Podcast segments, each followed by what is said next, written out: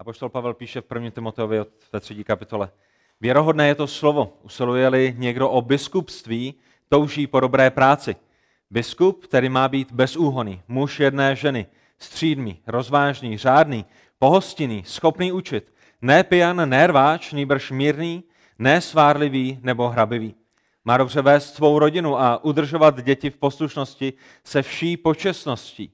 Neumí-li někdo vést svou rodinu, jak se bude starat o boží církev? Nemá být teprve nedávno obrácený, aby nespišněl a neupadl do ďáblova odsouzení. Musí však mít také dobré svědectví od těch, kdo stojí mimo, aby neupadl do pohanění a do ďáblovy léčky. Pane Bože, i toho dnešního rána my ti děkujeme za příležitost studovat tvé slovo. Prosíme tě o to, aby si nás budoval, aby si budoval svou církev skrze tvého ducha svatého a skrze tvé slovo. A aby si nám dnešního dne pomáhal přemýšlet o tom, jací mají být pastýři, jací mají být starší, aby to bylo pozbuzením eh, nejenom pro nás, eh, kteří bereme církev, ale aby to bylo pozbuzením i pro bratry, kteří zde sedí, a kteří budou slyšet tato slova, aby jsme zkoumali každý jeden z nás naše životy a mohli dorůstat do podoby Pána Ježíše Krista, která zajisté je odražena, je reflektována i v tom popisu, který zde nám dáváš, jakožto charakteristiku starších, kteří mají vést svou církev. Za to tě prosíme ve jménu našeho drahého spasitele, Pána Ježíše Krista. Amen. Můžete se posadit. My jsme ve třetí kapitole, kde apoštol Pavel mluví o tom eh, charakteru vedoucích církve. Ve druhé kapitole apoštol Pavel mluvil o tom, že nedovoluje, aby ženy vyučovaly, nedovoluje eh, v tom, aby ženy vedly církev, aby měly autoritu nad církví. Ten důvod těmto věcem není kvůli tomu, že Pavel by nenáviděl ženy, není to kvůli tomu, že Pavel by byl někým, kdo by se chtěl povyšovat na ženy, ale eh, není to ani kulturní důvod. Ten jediný důvod, který apoštol Pavel dává, je důvod stvoření. Bůh stvořil muže a ženu, jsou rovnoprávnými, jsou stejně hodnotnými, stejně cenými v božích očích, ale mají odlišné role. Tento svět nenávidí myšlenku toho, že máme odlišné role. Myslí si, že odlišné role znamenají, že eh, ženy jsou méně cené, podřadné, eh, že by měly držet ústa a krok a měly by být pouze služkami, ale to není to, co má na mysli Boží slovo. Je dobré mít odlišné role, je dobré mít různá těla, je dobré fyzicky, i duševně, i duchovně eh, fungovat jinak. Je, je, je dobré mít rozdělený úkoly a,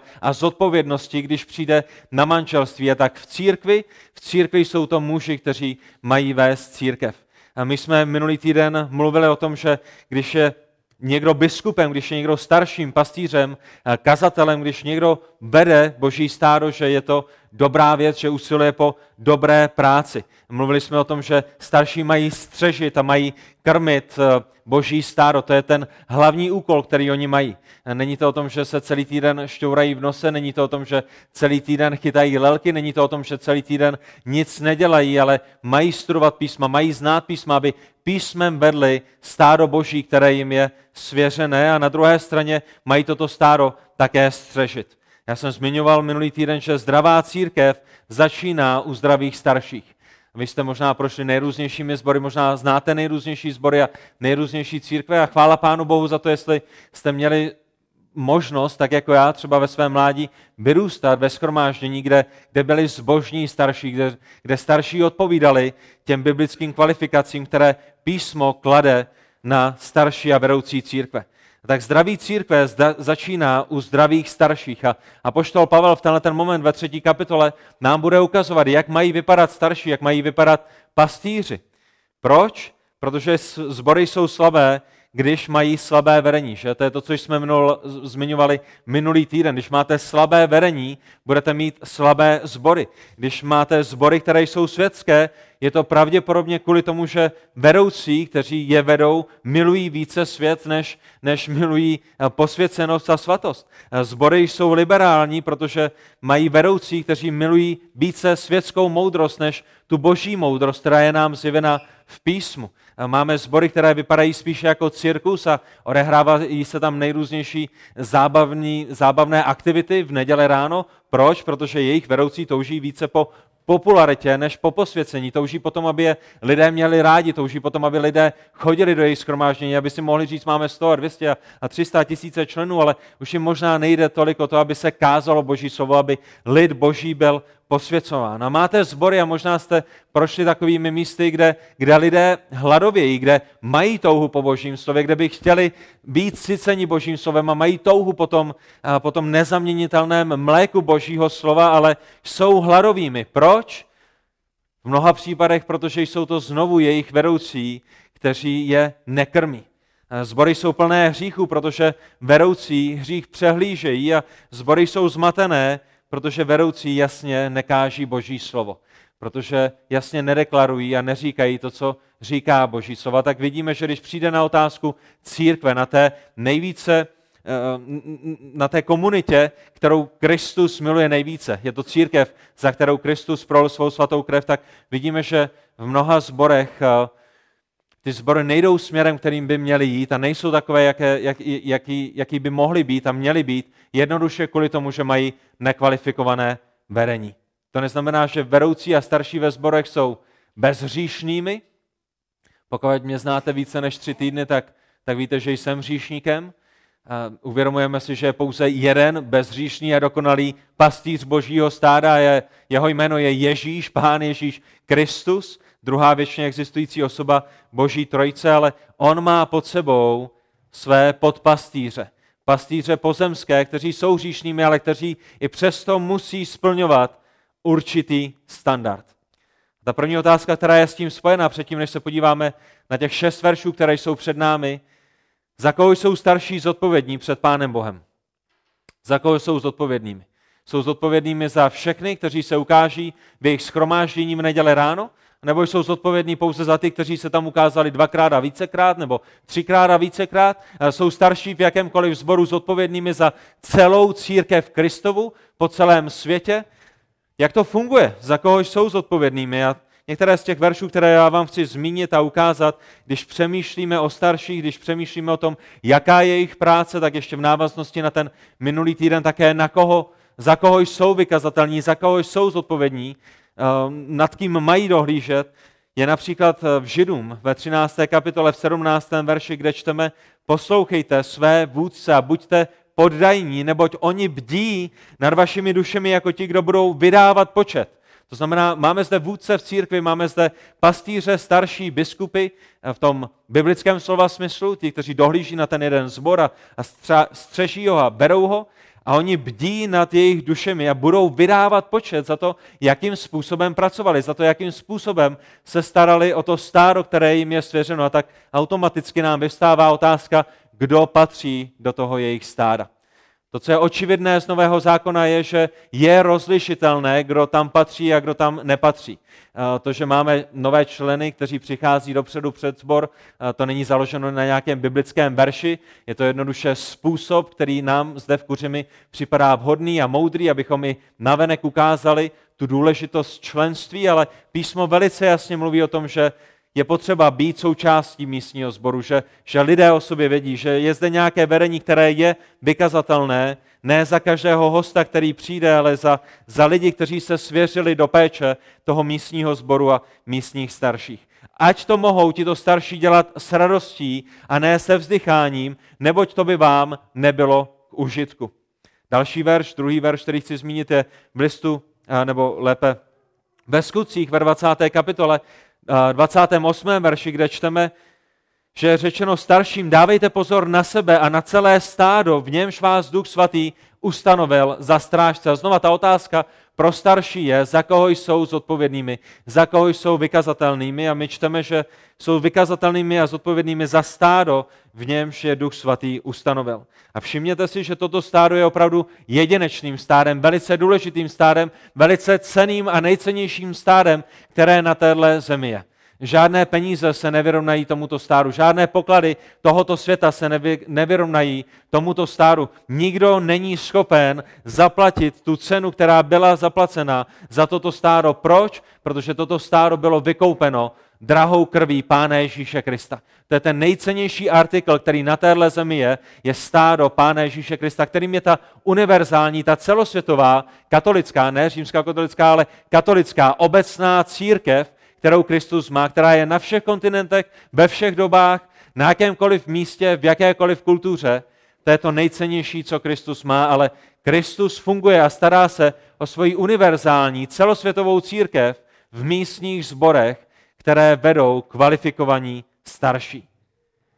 A ta otázka je, pokud mají tenhle ten důležitý úkol, pokud mají vést to, co Kristus vykoupil svou drahou krví, pokud se mají starat o ty malé beránky, že pamatujete, pán Ježíš řekl Petrovi, pas mé stáro, starej se o mé beránky, o ty mé malé ovečky, pasě starej soně. Pokud toto je úkol starších a vedoucích z církve, pokud střeží konkrétní stáro, pokud je Duch Svatý ustanovil za strážce a pokud mají pás Boží církev, která je vykoupená samotnou krví Kristovou, ta otázka, která je s tím spojená, je, jaký má být jejich charakter, jak má vypadat jejich život. Je to úkol, který svěříme komukoliv, je to úkol, o který se může přihlásit kdokoliv, kdo právě vešel do jakéhokoliv schromáždění, nebo má Kristus jako hlava církve, jako ten nejvyšší kněz a pastýř církve nároky na to, kdo na téhle zemi může vést jeho církev. Není to o tom, že si Kristus vybírá dokonalé bezhříšné pod pastýře, ale to neznamená, že nemají mít určitou kvalifikaci, že nemusí dosahovat určitého standardu. A tak v druhém verši to, co my vidíme, je, že biskup, starší, pastýř, učitel, to jsou všechna ta pojmenování, která církev které písmo používá pro vedoucí církve, v tomhle tom případě biskup, biskup, který má být. A všimněte si, nebo to, co vy byste, čeho byste si všimli, kdybyste studovali nový zákon, je, že to slovo má být v původním jazyce, je čtyřikrát v novém zákoně přeloženo jako má být, ale zhruba na sto místech je přeloženo jako, že musí být. To znamená, není to jenom o tom, jako má být, když bude tak jako fajn a, a když nebude, tak se nedá nic dělat, ale to slovo v Novém zákoně je daleko vícekrát přeloženo tím, že musí být. Je to na rozhodnutí překladačů, překladatelů, které slovo použijí, ale my zde cítíme, když rozumíme tomu, že je zde boží církev a je to Kristus, který klade své nároky na to, kdo bude vést jeho církev na téhle zemi, že to není jako může být nebo měl by být, ale, ale má být. Tady je po čem usilujeme. A ta první věc, kterou Duch Svatý skrze Apoštola Pavla zjevuje, je, že vedoucí v církvi biskup má být bezúhony. Jednoduše řečeno bez věcí, které by mu mohly být vytčeny, které by mu mohly být opakujícím se způsobem vyčteny. Bez ničeho, čímž může být obviněn. Má být jednoduše bez úhony, morálně. Život o něj doma bez úhony. Duchovní zralost bez úhony. Pověst mezi nevěřícími bez úhony. Není to o tom, že přijde do schromáždění a bojí se, že tamhle někoho podvedl na daních, že tamhle někomu něco ukradl a něco spronevěřil. A příklad je samozřejmě ten jediný, dokonale bezúhoný pastýř své církve a tím není nikdo jiný než Kristus. Židé vydali svědectví o Pánu Ježíši v knize Skutků ve 13. kapitole 28. verši, kde říkají, že na něm nenalezli žádný důvod pro trest smrti. Pán Ježíš se jich ptá, proč mě kamenujete, proč mě chcete zabít. Co jsem udělal? Udělal jsem nějaký špatný skutek a oni mu jednoduše říkají, ty jsi neudělal nic zlého, ty jsi bezúhoný. Ten jediný důvod, proč tě chceme zabít, je, protože se prohlašuješ za syna Božího, protože děláš sám sebe rovného Bohu.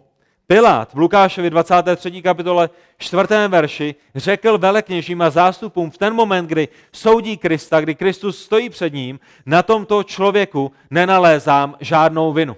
Tento člověk je bezúhoný, není na něm jediná kapka špíny.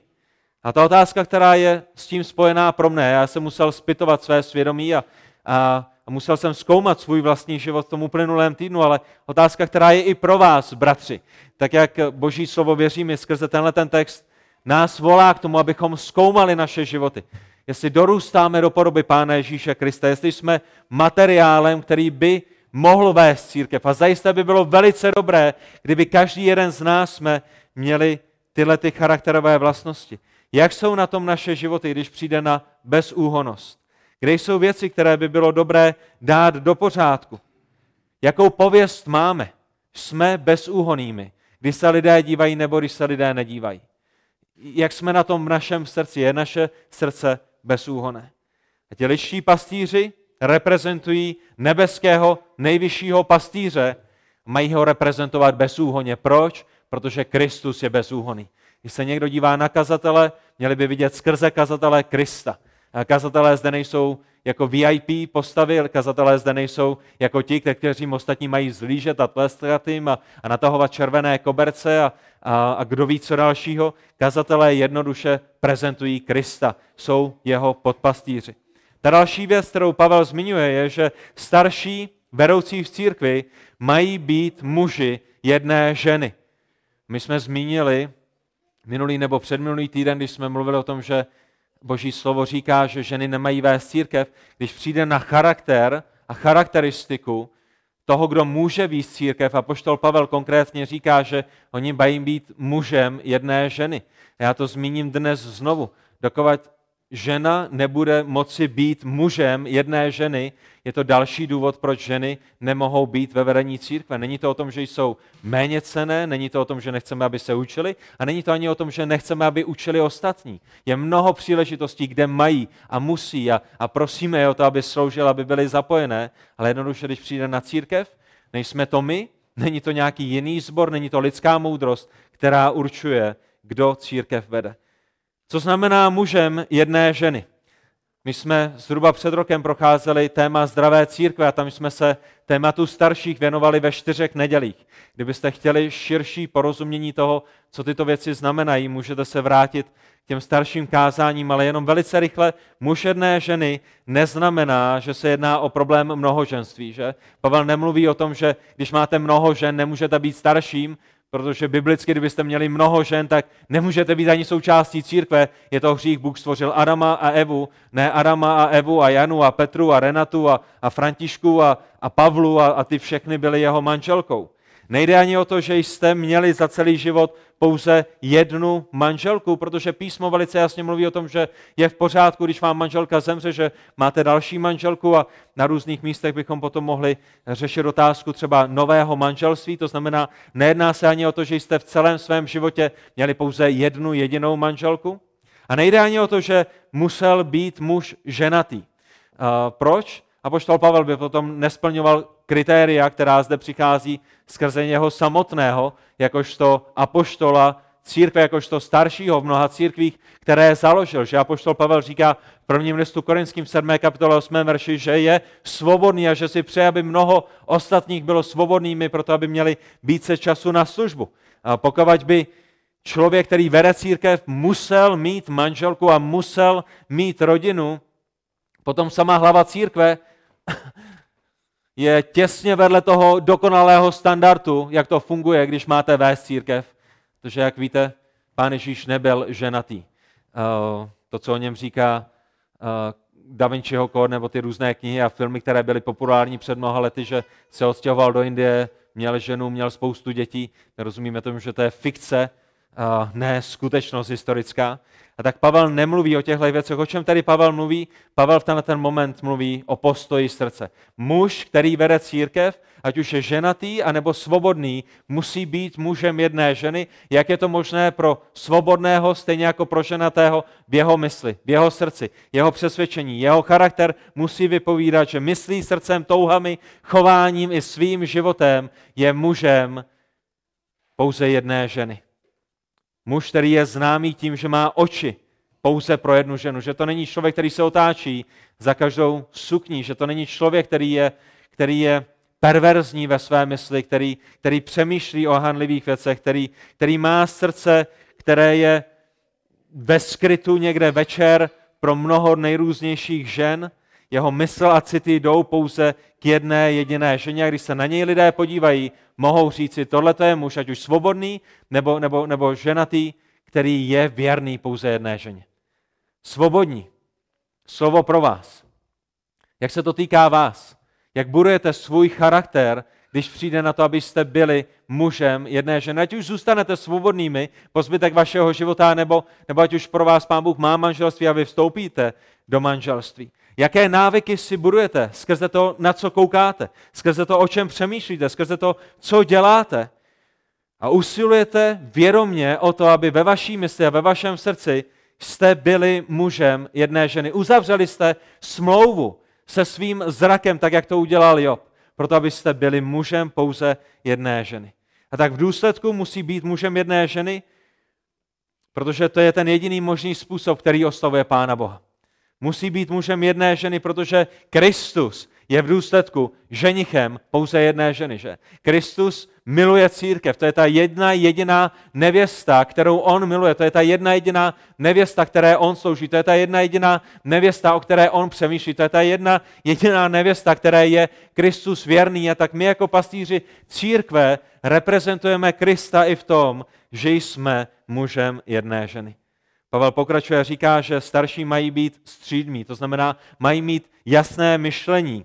Střídmost vyjadřuje to, že jsme nesmícháni s vínem, že není nic, co by nás oblbovalo, nejsme otupělí, nejsme zatemněli. Další slovo, které zde je popsáno, je rozvážnost. A to, rozvážnost je velice dobře eh, s tím být střídmým. Jde dohromady se střídmostí a dotýká se sebeovládání. Člověk, který je rozvážný a starší musí být rozvážným, je schopen, nebo ta rozvážnost ukazuje na to, že je schopen si uspořádat priority. To je o čem je rozvážnost. Vědět, co je důležité a jednat na základě toho. Jak jste na tom, bratři, s rozvážností? Jak jsou na tom vaše priority? Máte ve svém životě priority, které máte každý den ve svém životě a, a potom, když se nedostane času na ty věci, které nejsou prioritní, tak se nic nedělo, protože ty první věci máte prvními, jste rozvážnými?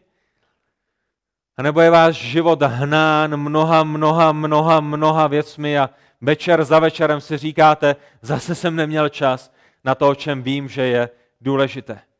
Otázka pro vás, stejně jako otázka pro mě je, jestli bereme duchovní věci vážně, nebo jestli, jestli máme jenom mnoho výmluv pro to, proč to dnešního a zítřejšího dne nešlo. Jestli si uvědomujeme v rozvážnosti, že den má pouze 24 hodin a každá hodina, každá minuta je dražší než zlato. Že jednu jedinou minutu nevykoupíme zpět.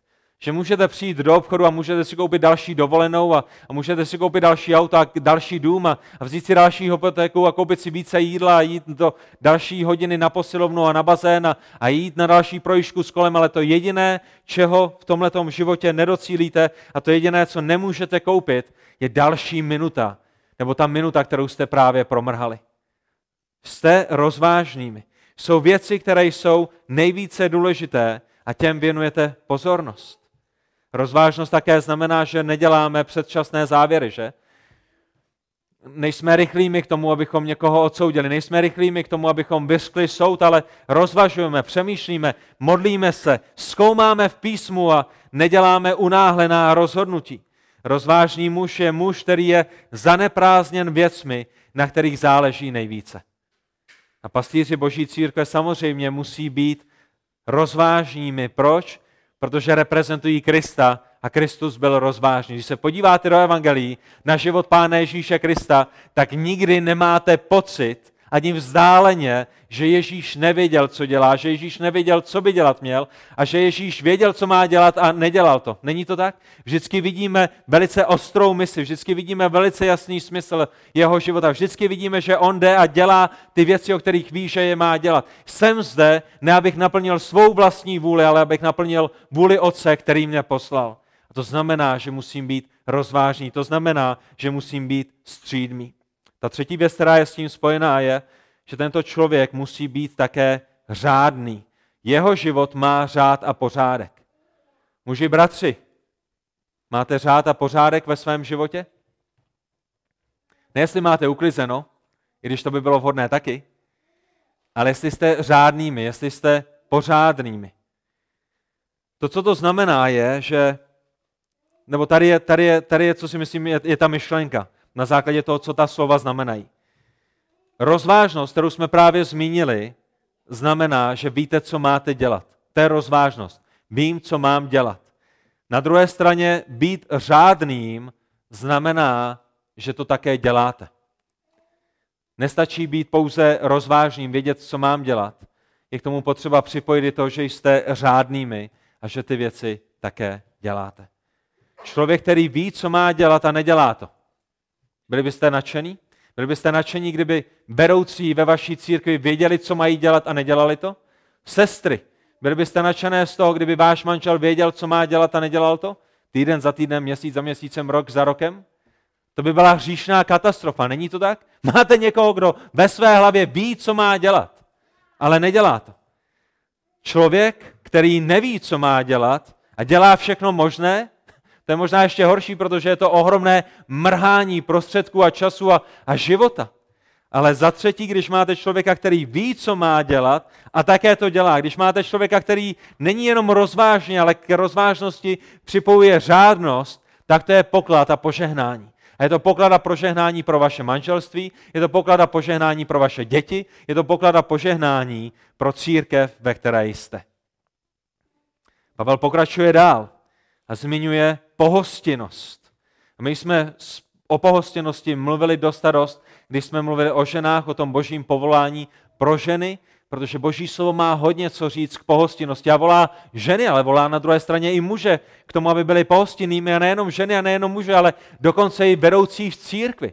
Vedoucí z církvy nežijí někde na oblaku. Vedoucí z církvy nejsou nějakou VIP postavou, která všem ostatním říká, co mají dělat a všem ostatním říká, že mají mít otevřené domy a mají zvát cizince a mají zvát hosty a mají být pohostinnými, zatímco oni samotní žijí v nějaké rezidenci a jejich dveře jsou zamčené a jejich ploty jsou vysoké a nikdo nemůže vidět jejich vlastní život a nikdo nemůže čerpat z jejich vlastního života. Já doufám, že na naší rezidenci budeme mít v pár týdnech ne plot skrze, který je vidět, ale, ale plot skrze, který vidět není. Ale není to kvůli tomu, že nechceme, abyste chodili k nám domů. Je to jednoduše kvůli tomu, že u našeho baráku je veliký provoz a my nenutně chceme, aby všichni viděli naše dětské, jak si hrajou na zahradě. To znamená, až uvidíte plot na, naši, na našem domě, není to zůstaňte venku. Náš plot říká, pojďte rovnitř, ale, ale především vy, které, uh, kteří máte dobré úmysly s našimi dětmi. To znamená, ta pohostinnost, která je zde zmíněná, vyjadřuje člověka, jeho života domácnost je otevřena cizincům.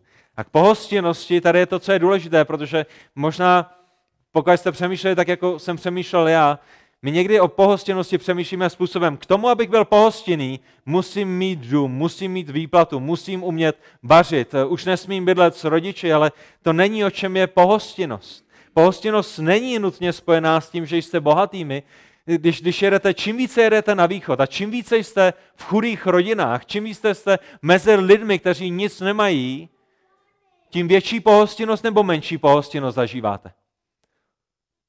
Většinou je to, čím více jedete na západ a čím více toho lidé mají, tím méně pohostinnosti zažíváte. A čím více jedete na východ a čím méně toho lidé mají, tím, tím více by vám toho dali. Nemusíte být bohatými k tomu, abyste byli pohostinnými. A bratři, dobrá zpráva pro vás. Nemusíte umět vařit tomu, abyste byli pohostinnými. Nemusíte čekat na to, až budete mít manželku, která bude umět vařit tomu, abyste byli pohostinnými, protože pohostinnost nutně není o tom, že, že někomu nasytím žaludek. A i kdyby o tom pohostinnost byla, zajisté jste schopni koupit chleba, rohlík a máslo a síra salám a udělat někomu rohlík se salámem a šunkou. To u nás zvládnou čtyřleté děti a, a zajisté vy to zvládnete daleko lépe. A tak eh, ta pohostinnost není o těchto věcech, ale je o tom, že jsme otevřeni vůči cizincům. A my jsme zmiňovali už mnohokrát, a nebudu to zmiňovat dnes, že pohostinnost primárně není pouze vůči našim přátelům. Není to pouze vůči lidem, které známe a které jsou naše krevní skupina. Římanům 12.13, to je možná jeden z veršů, které pro vás mám. Vy jste si asi všimli, že ne všechny ty verše jsou na projektoru, je to záměrně, ale Římanům 12.13 je jeden z těch, které pro vás mám. Sdílejte se se svatými v jejich potřebách, usilujte o pohostinnost. My vidíme, že pohostinnost jde vůči cizincům, ale jde i do vlastních řad. Potřebujeme být pohostinnými i mezi námi. A to slovo usilujte v Římanu 12.13 znamená s vypětím všech sil. To znamená, přátelé, křesťané, když přijde na pohostinnost, není to jako v popelce, pamatujete na tu pohádku? Když tatínek odjížděl do města a popelka mu řekla, cokoliv ti cvrkne do nosu, tu mi přivez.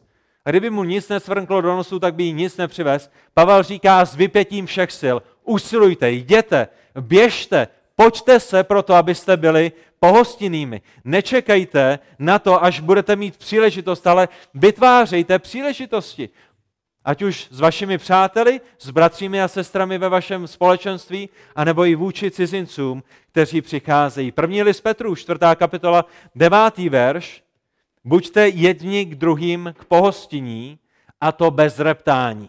To slovo pohostinnost samo o sobě znamená pohostinnost vůči cizincům, a proto nám Pavel i Petr připomínají, že není pouze vůči cizincům, ale i vůči domácím víry. A v první Petrově čteme, že máme být pohostinnými bez reptání. Jak jste na tom, bratři?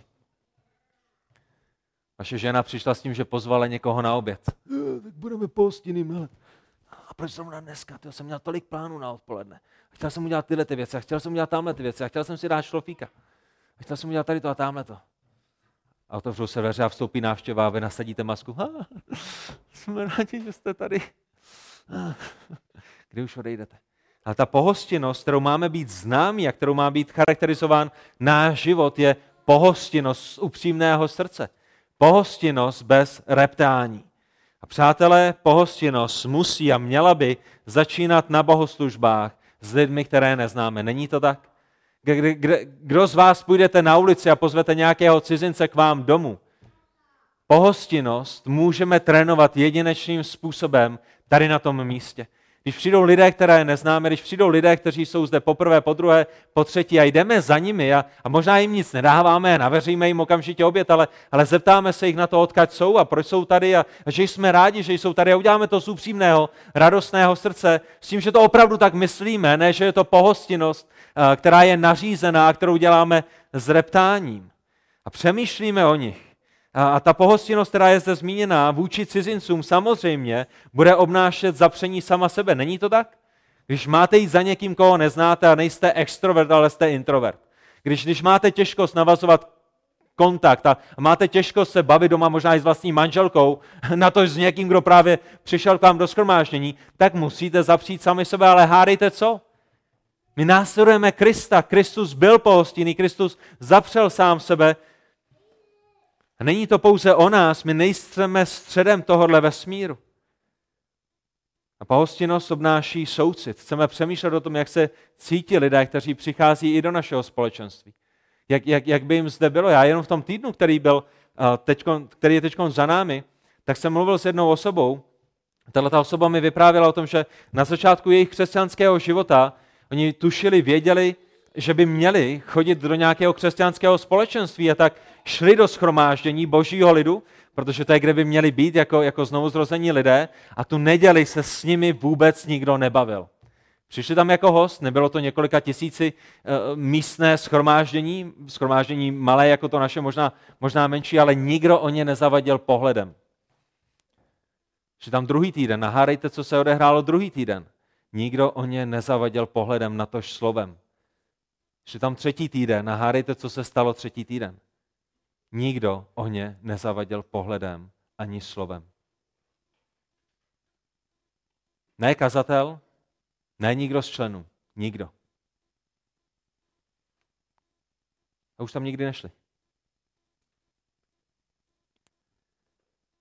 My potřebujeme být soucitnými v naší pohostinnosti přemýšlet o tom, jak se cítí lidé, kteří sem přicházejí, kteří vidějí, že všichni máme kamarády a že už jsme tady rok a dva a deset a, a všichni se spolu bavíme a plácáme si po ramenou a, a zveme se na oběd. Zatímco lidé, kteří jsou zde cizinci, hosty, přáteli, tak se možná cítí odstrčenými. Ta další věc, která je s tím spojená, je, že starší biskup, vedoucí z církvy, má být schopen učit. A my jsme tomu věnovali velikou pozornost minulý týden, když jsme mluvili o tom, že mají střežit stáro, že mají pást stáro, že mají krmit stáro a mluvili jsme o všech těch věcech, které jsou spojeny s tím, eh, že eh, úřad, role, práce starších je dobrou prací, ale v tenhle ten moment apoštol Pavel Eh, to zdůrazňuje a připomíná, znovu nám ukazuje, že má být schopný učit. A je to ta jedna jediná věc, která odlišuje starší od diákonů, o kterých budeme mluvit eh, pravděpodobně příští týden. A my jsme o těch věcech již mluvili, ale znovu připomínám, že schopný učit je to nejvíce nejdůležitější, co může starší mít. A proč? Když se podíváte například do prvního listu Timoteova, do čtvrté kapitoly a všimnete si, jaký důraz Pavel dává na vyučování, vyučování, vyučování ve svých listech, ať už Timoteovi nebo Titovi nebo na dalších místech, tak uvidíte, že to je věc, která, která má zářit na starších, že, že starší mají znát písma, že mají správně rozlišovat písma, mají správně vykládat písma. A v první Timoteově ve čtvrté kapitoli v šestém verši my čteme, když budeš toto bychom dali do závorek učení, předkládat bratřím, budeš dobrým služebníkem Krista Ježíše, živeným slovy víry a dobrého učení, které jsi osvojil.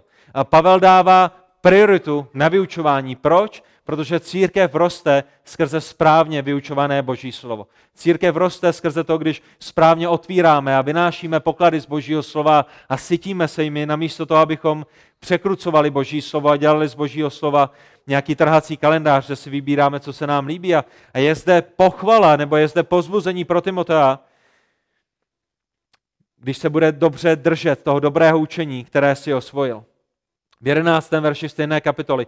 To nařizuj a tomu uč. Ve 13. verši, než přijdu, věnuj se předsčítání, napomínání a vyučování. V 16. verši, dávej si pozor sám na sebe, na svůj život, na svůj charakter, ale také na učení. V tom setrvávej, neboť budeš-li to činit, zachráníš jak sám sebe, tak ty, kdo tě poslouchají.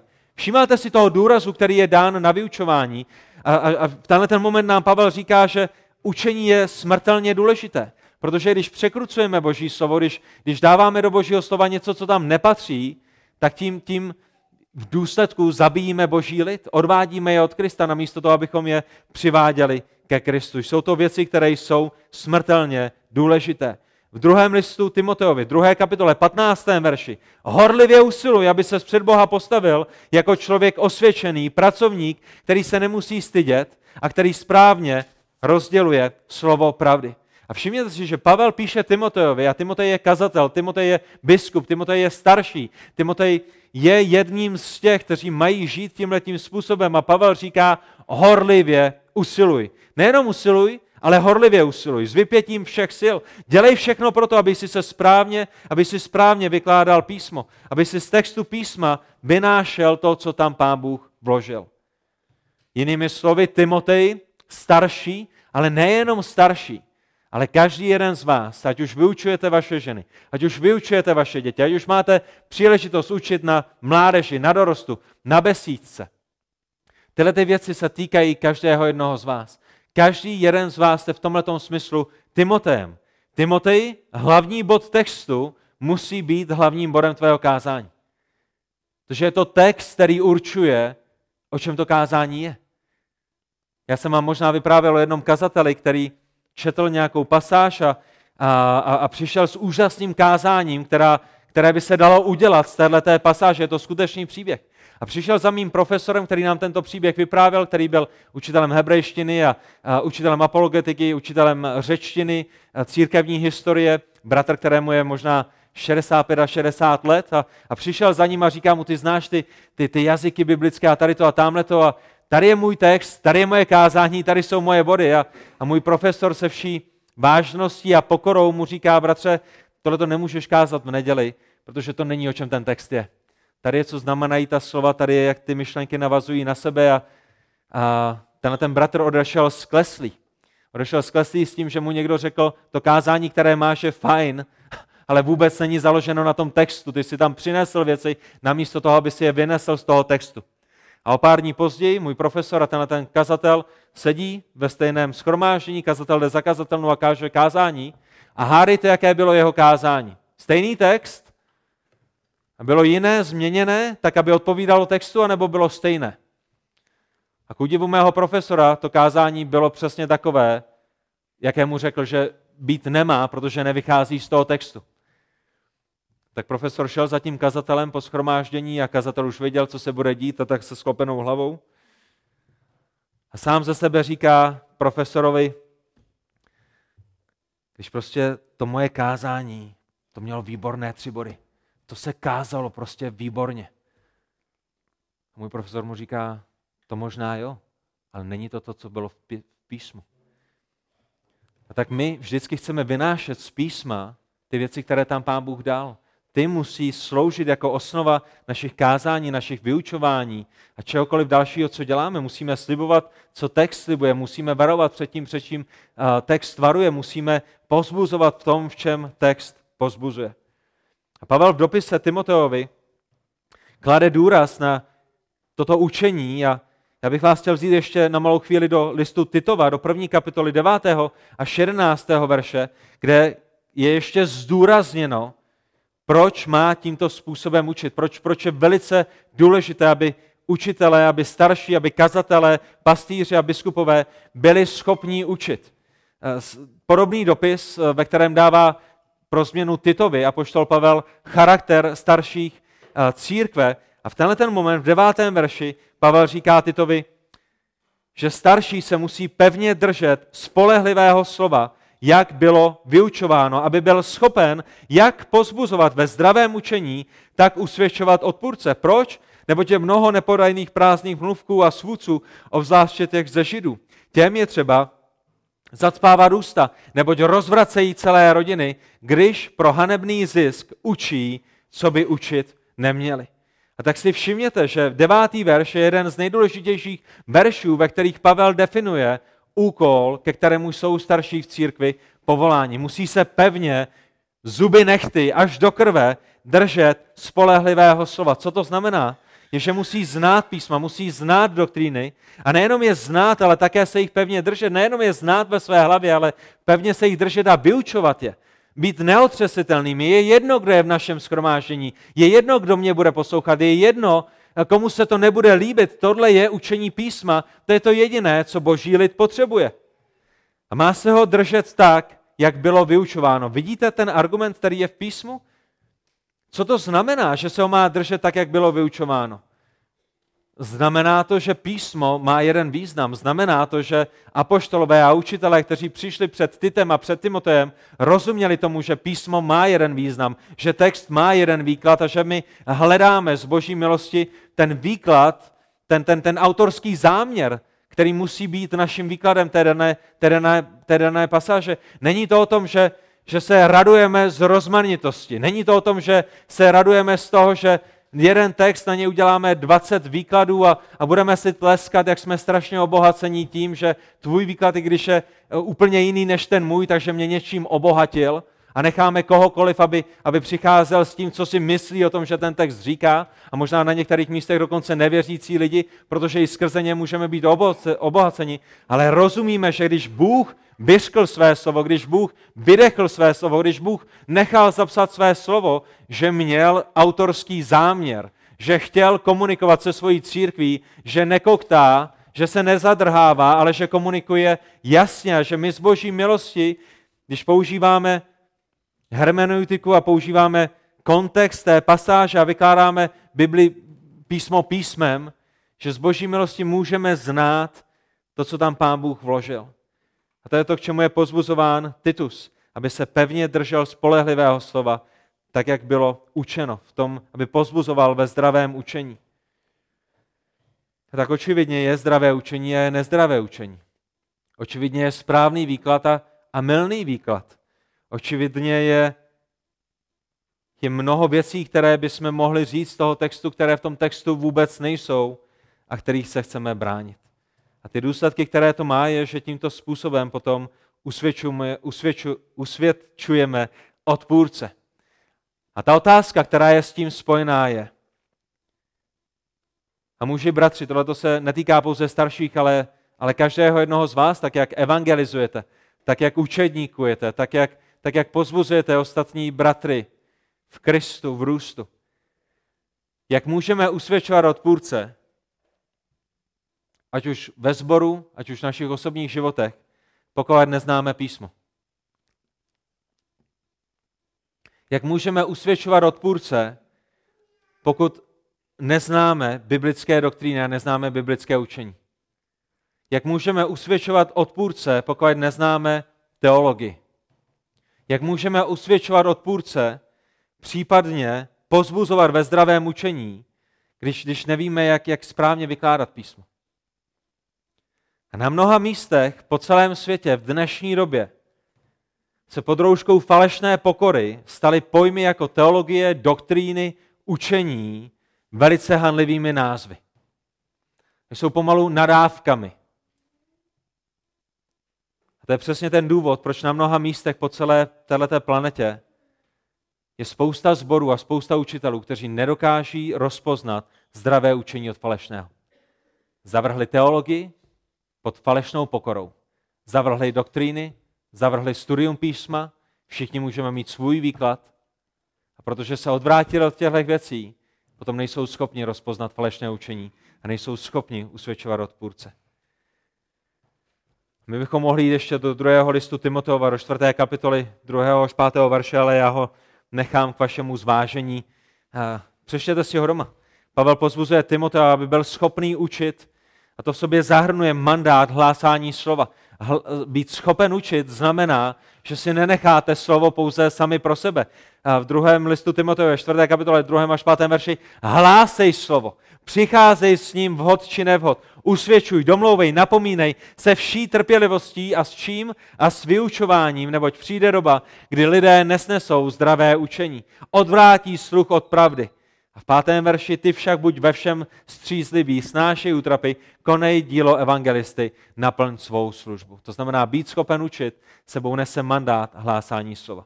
Tak velice rychle ještě pojďme se podívat na ten zbytek, který zde apoštol Pavel zmiňuje. Pavel říká a pokračuje dál a říká, že starší v církvi nemá být pijan. Nemá být pijan. Co to znamená? Uh, ne někdo, kdo se moc zdržuje u vína. Jeho pověst nemá být pověstí někoho, kdo vysedává u alkoholu, kdo, kdo, se, kdo se těší z alkoholu. Neznamená to, že si starší nesmí dát skleničku vína, že si starší nesmí dát pivo po obědě. To není, co apoštol Pavel říká. Písmo nikde neříká, že dát si trochu vína nebo trochu piva je hříchem. Písmo vždycky mluví o tom, že opilství je hříchem. My jako starší chceme zvážit, jakým příkladem jsme, abychom se nestali kamenem úrazu, možná mladším bratřím, kteří si řeknou, o, starší si dal pivo, no tak já si jich dám 8 a potom skončí někde, někde pod stolem.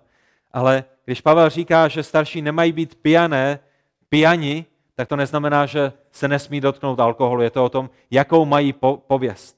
Nerváč, nýbrž mírný, znamená, že starší nereaguje na těžkosti násilím. Když je nějaký problém v církvi, že starší si nenasadí boxery a, a, a boxerské rukavice a neveme nunčaky a, a nějaké další věci a nepůjde to, nepůjde to řešit násilím, že když za ním půjdete s nějakým hříchem, tak vás neskope do nějaké malé kuličky, ale že je, že je mírný, že není rváčem, že je citlivý, je, je jemný.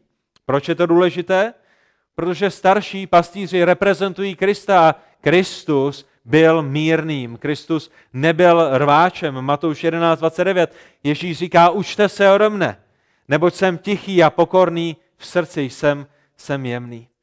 Starší nemá být svárlivým.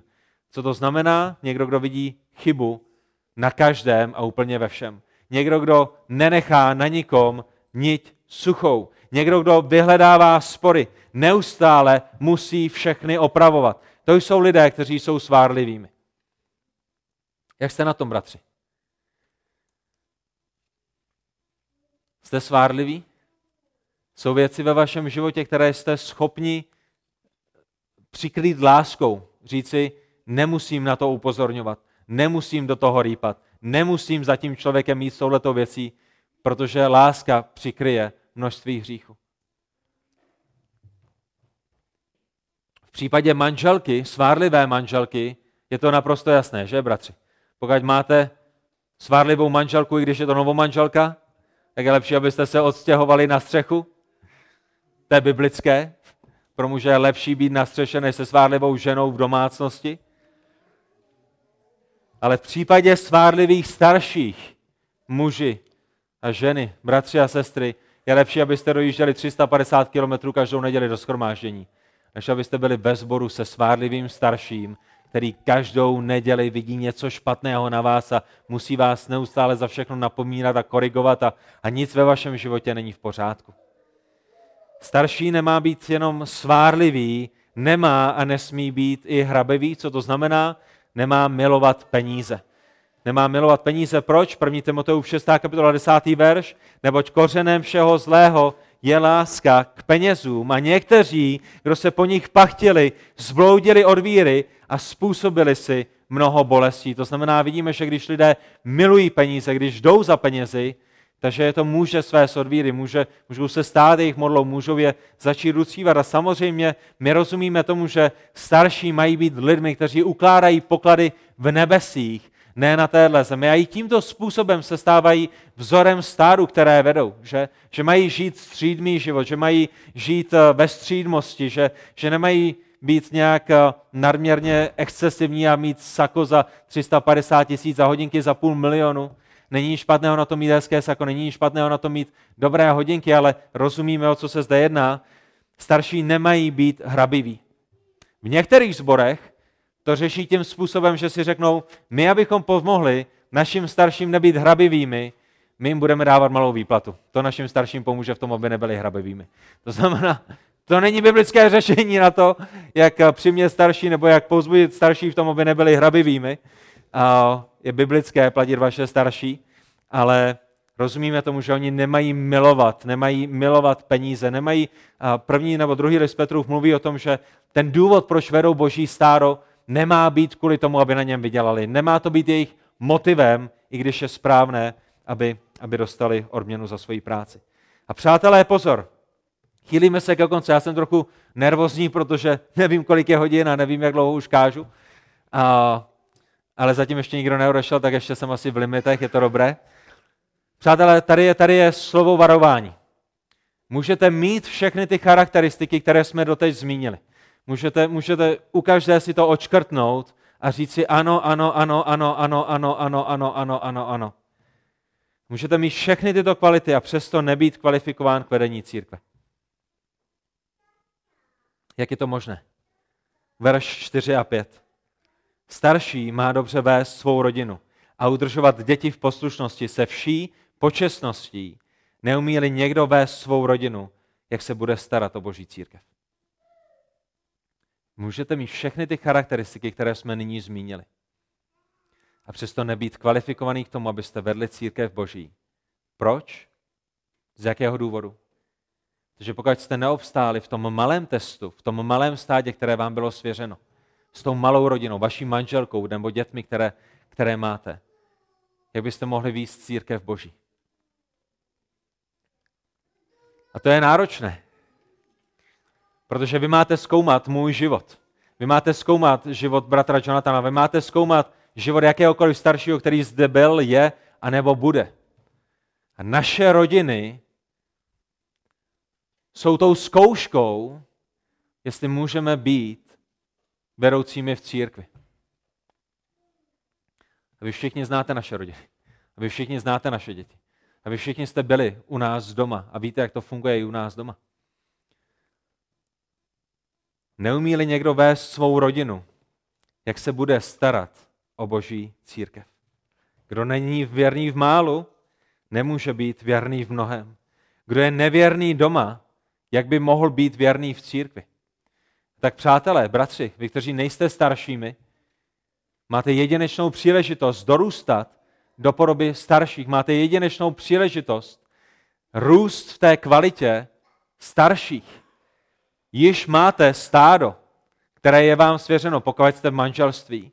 Pokud jste v manželství a s dětmi máte, máte, máte rozšířené stádo, které se učíte vést, které se snažíte a učíte pás, které se snažíte napravovat a milovat a starat se o něj a, a vyučovat je. A pokud někdo není schopen vést svou rodinu, jak se bude starat o boží církev? A my čteme, že má udržovat své děti v poslušnosti se vší počestností. Já bych rád zmínil, že to neznamená, že jeho děti jsou znovu zrozené. Někteří kazatelé přistupují k této pasáži a řeknou, k tomu, aby starší mohl být starším, jeho děti musí být znovu zrozené. A i když jsou to zbožní muži a já je miluji a v mnoha věcech s nimi souhlasím, já osobně, ne kvůli, ne kvůli sobě samému, ale jednoduše kvůli tomu, jak rozumím písmu, bych řekl, to není, kde mají děti starších být. Kdo může znovu zrodit děti starších? Starší anebo hospodin? Na základě koho vůle budou znovu zrozeni? Na základě starších nebo na základě hospodina? Že to znamená, děti starších mají být poslušné, i když jsou nevěřící. Mají mít život, který je ve vší počestnosti, i když nejsou znovu zrozené. A možná, jakmile jim bude 18, tak řeknou, táto, mámo, nazdar, mějte se krásně, my si jdeme vlastní cestou, ale to nediskvalifikuje starší. Protože boží slovo dle mého nejlepšího vědomí a svědomí neklade důraz na to, že jejich děti mají být znovu zrozené, ale jak je vedou, jak je starší vedou, jak, je, jak vedou tu svoji rodinu. A všimněte si, a už končíme, že starší nemá být teprve nedávno obrácený, nemá být teprve nedávno znovu zrozený. Proč?